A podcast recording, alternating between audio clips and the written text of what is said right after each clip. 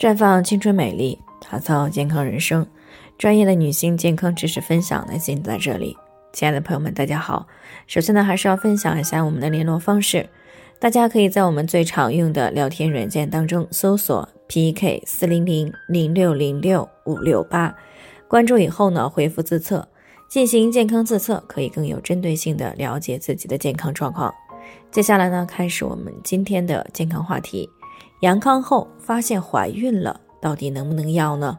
李女士呢，昨天过来咨询呀，说自己今年二十七岁了，去年呢五一的时候结的婚。那么由于年龄呢也不算小了，婚后呀一直都是在积极的备孕。那上个月小年的时候呢，因为她和老公呢都还没有阳，而且呢由于有一个多星期都没有同房了啊，所以呢两个人没有忍住就同房了。结果呢才过了一天，这两个人呀就都开始发烧了。啊，抗原检测呢，确定也是阳了，大概持续了一个多星期，两个人才转阴。那由于上个月呢是元旦来了大姨妈，正常情况呢应该在上个月的二十八号左右就该来了。那么结果呢到昨天还没有来，有些不放心，就用试纸检测了一下，结果呢是两道杠。那这让他呢既惊喜啊，又有些担心，不知道这个孩子到底能不能够要。其实呢，想知道能不能要啊，首先我们得先了解一下胎儿致畸的敏感期。那临床当中呢，孕早期呢分为胚前期和胚期。胚前期呢，也就是在受精后的前两周，这两周以内呢，这个胚胎对于外界所有的有毒物质是不敏感的，孕囊呢处于要么保全要么失去的时间段内，所以呢不属于致畸敏感期。因为怀孕零到四周呢是细胞分裂期，只有四到八个细胞呢在进行分裂。那么如果接触了辐射，可能会伤害一到两个细胞，但是呢细胞会重新的修复啊，继续进行复制。那如果辐射的剂量太大了，全部的细胞呢因此死亡了，那么胎儿呢也就没有了。所以呢在这段时间里服药呢，造成的打击要么特别重大，直接导致胚胎流产。要么完全没事儿，胚胎继续发育呢，还不会产生畸形。所以呢，在这一期间不小心吃错药的准妈妈呢，如果胎儿没有流产的迹象，那么不需要过度的担心药物致畸。而陪期呢是受精后的第三周到第八周，这个呢属于畸形的敏感期。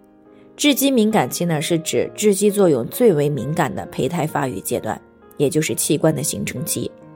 在这个时候呢，胎儿的心脏啊、神经系统啊、呼吸系统啊、四肢、性腺以及外阴呢，相继就开始发育了。如果受到药物等这些方面的影响，那么就有可能会产生形态或者是功能上的异常，而造成畸形。而在怀孕九周以后呢，胎儿已经成型，进入到了胎儿期。这个时候呢，是胚胎发育最长的一个时期。这个时候呢，胎儿生长发育快。